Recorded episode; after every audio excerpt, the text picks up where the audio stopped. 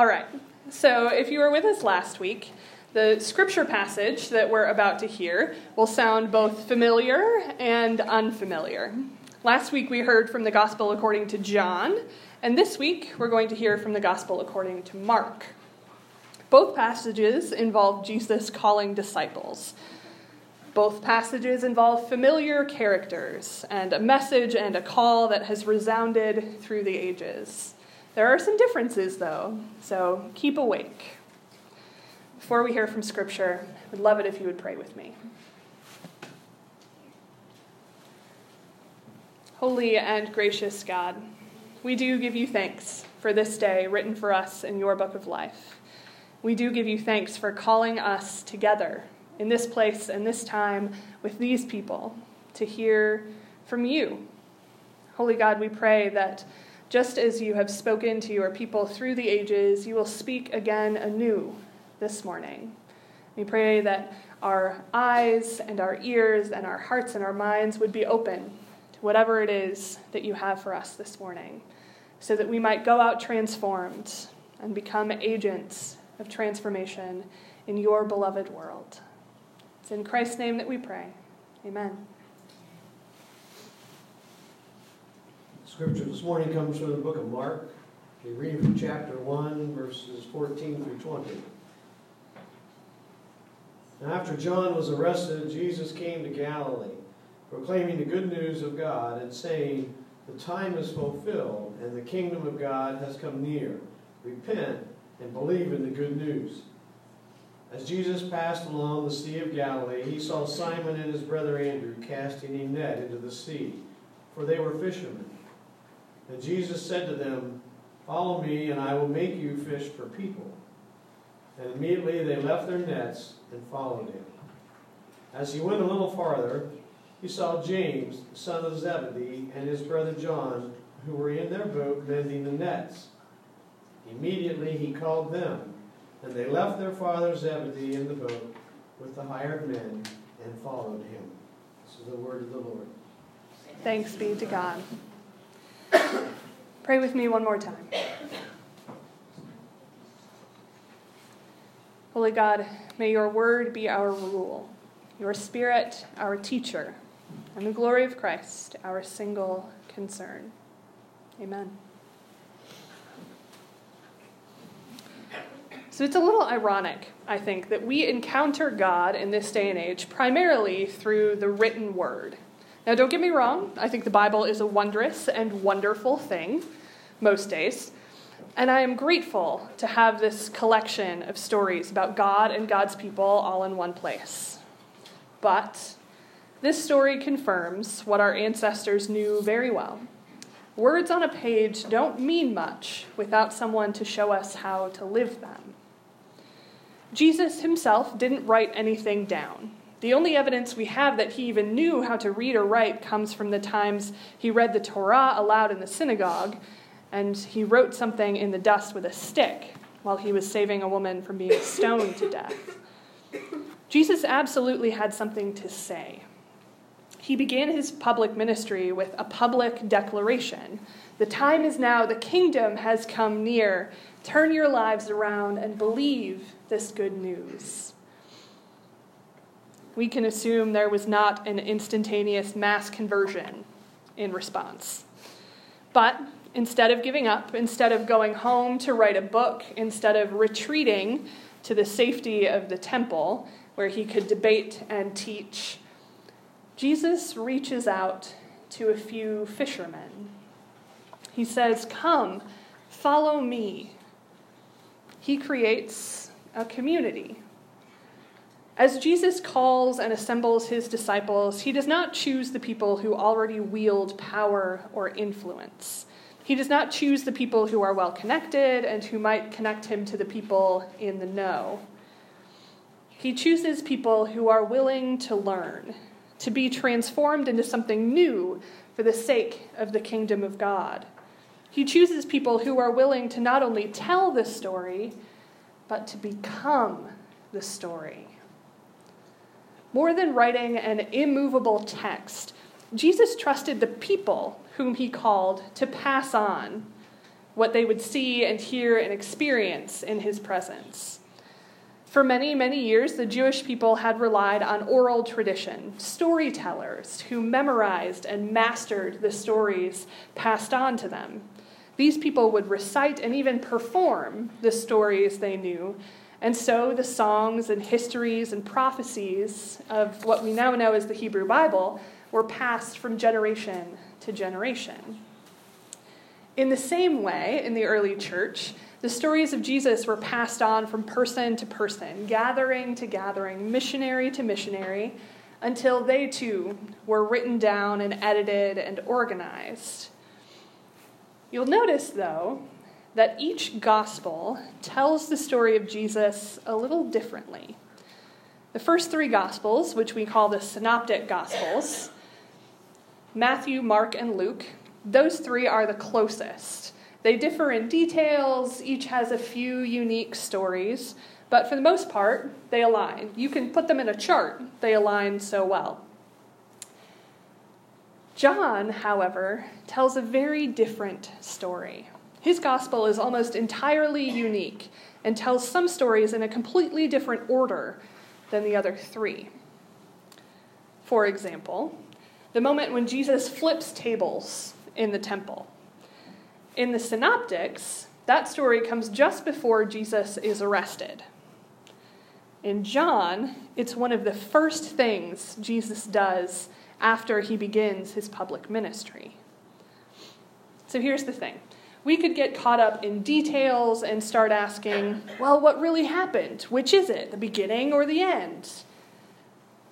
Or we can zoom out and ask, why is Matthew or Mark or John telling us that story right now? What else is going on in this narrative that makes this story fit here? The gospel writers, somewhat ironically, were not super concerned with a chronological history of Jesus' actions and words. If they were, we wouldn't need four of them. Instead, each of them approached the task of writing about the life and ministry of, and resurrection of Jesus with a particular goal in mind. Matthew writes to convince Jewish readers that Jesus is the promised Messiah. That's why he begins with a genealogy that goes all the way back to David and Abraham. He talks about Jesus as a rabbi and a teacher. Luke writes to establish Jesus as the defender of the poor and oppressed. He's writing to a largely Gentile audience, and he portrays Jesus as the bringer of justice and righteousness. John, on the other hand, is portraying a cosmic Christ. Jesus is not just an earthly king, but the king of all creation, the eternal Son of God. Mark has a much more simple mission. This is the shortest of the Gospels. Mark simply wants to convey the good news that a Messiah has come. And although the Messiah was misunderstood and killed, he will come again. The stories are different, the slants on the stories are different, but together they weave a larger story, a capital S story, that offers us good news in many ways and many different words. God did not choose to tell us a single story from a single angle in one single way and tell us to either catch up or pack it in. Jesus, throughout the Gospels, taught these often confused disciples the same lessons over and over and over again with patience and grace and creativity. He used sermons and parables and object lessons. But this first chapter of Mark tells us that to write these stories down is to ensure that they last, but it does not ensure that they live. My paternal grandmother, my dad's mom, was the oldest girl out of 12 children. They lived on a farm outside of Fulton, Illinois, and she came of age during the Great Depression. She wanted nothing more than to be a teacher. She loved math and reading, especially, and she was the top of her class. And if I remember correctly, I didn't fact check this with my dad, but I think I remember correctly. She came in second in the whole county in spelling when she was in eighth grade. But she was forced to drop out of school after the eighth grade to help care for her siblings, to help her mother run the farm. She used to tell me that between all those kids and the hired hands, they went through two dozen eggs and a chicken or two every day. She could can anything from meat to any fruit or vegetable that you brought her to pie filling. She would go on to get married and leave the farm and raise three children, one of whom had cerebral, cerebral palsy, excuse me, and required intensive caregiving. All the while, she worked full time at a factory job. But I still remember that when I went to seminary, she was so proud. She'd tell me how she always wanted to be a teacher, but she couldn't because she had to take care of her family first. She was so glad that I had an opportunity that she missed. We didn't always see eye to eye, but I can still see that conversation in my head. And I can tell you that it meant the world to me.